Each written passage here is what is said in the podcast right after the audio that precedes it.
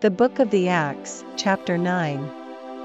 And Saul, yet breathing out threatenings and slaughter against the disciples of the Lord, went unto the high priest, and desired of him letters to Damascus to the synagogues, that if he found any of this way, whether they were men or women, he might bring them bound unto Jerusalem. And as he journeyed, he came near Damascus, and suddenly there shined round about him a light from heaven. And he fell to the earth, and heard a voice saying unto him, Saul, Saul, why persecutest thou me? And he said, Who art thou, Lord? And the Lord said, I am Jesus whom thou persecutest, it is hard for thee to kick against the pricks. And he trembling and astonished said, Lord, what wilt thou have me to do? And the Lord said unto him, Arise, and go into the city, and it shall be told thee what thou must do. And the men which journeyed with him stood speechless, hearing a voice, but seeing no man. And Saul arose from the earth, and when his eyes were opened, he saw no man, but they led him by the hand, and brought him into Damascus.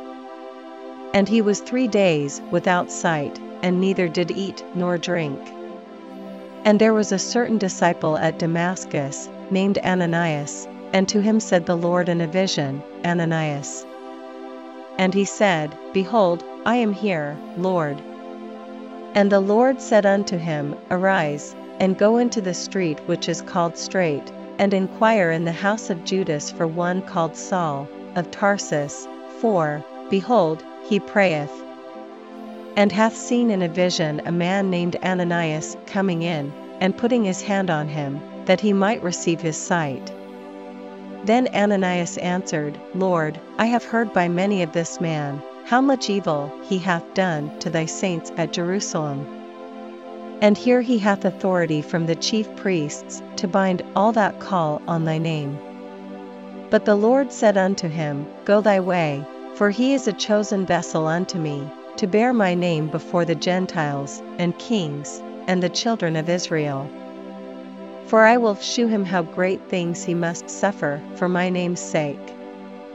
And Ananias went his way, and entered into the house, and putting his hands on him said, Brother Saul, the Lord, even Jesus, that appeared unto thee in the way as thou camest, hath sent me, that thou mightest receive thy sight, and be filled with the Holy Ghost.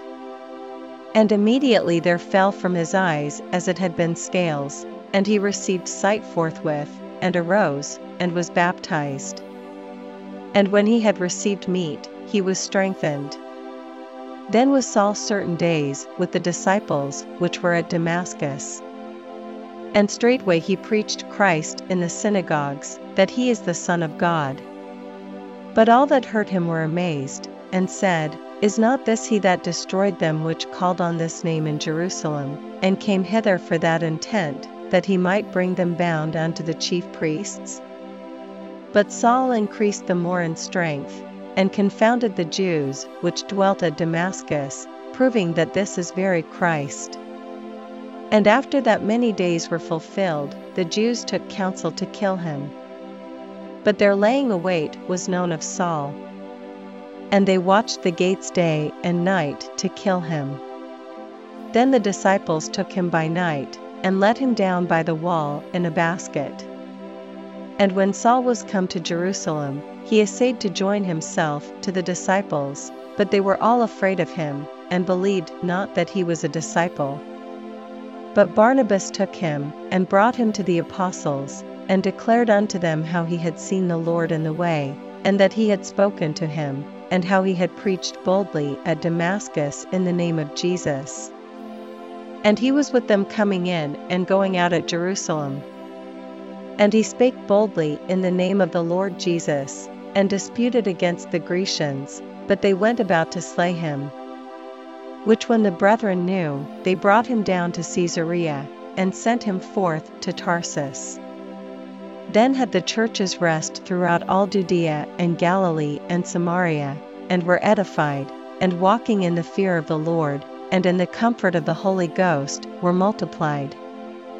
And it came to pass, as Peter passed throughout all quarters, he came down also to the saints which dwelt at Lydda. And there he found a certain man named Aeneas, which had kept his bed eight years, and was sick of the palsy. And Peter said unto him, Aeneas, Jesus Christ mocketh thee whole, arise, and make thy bed. And he arose immediately.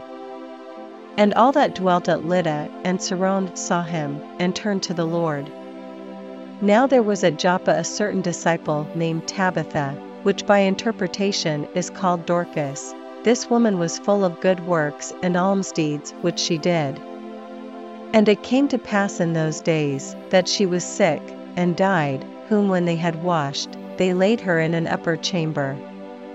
And forasmuch as Lydda was nigh to Joppa, and the disciples had heard that Peter was there, they sent unto him two men, desiring him that he would not delay to come to them.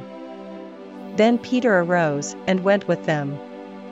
When he was come, they brought him into the upper chamber, and all the widows stood by him weeping, and shewing the coats and garments which Dorcas made, while she was with them.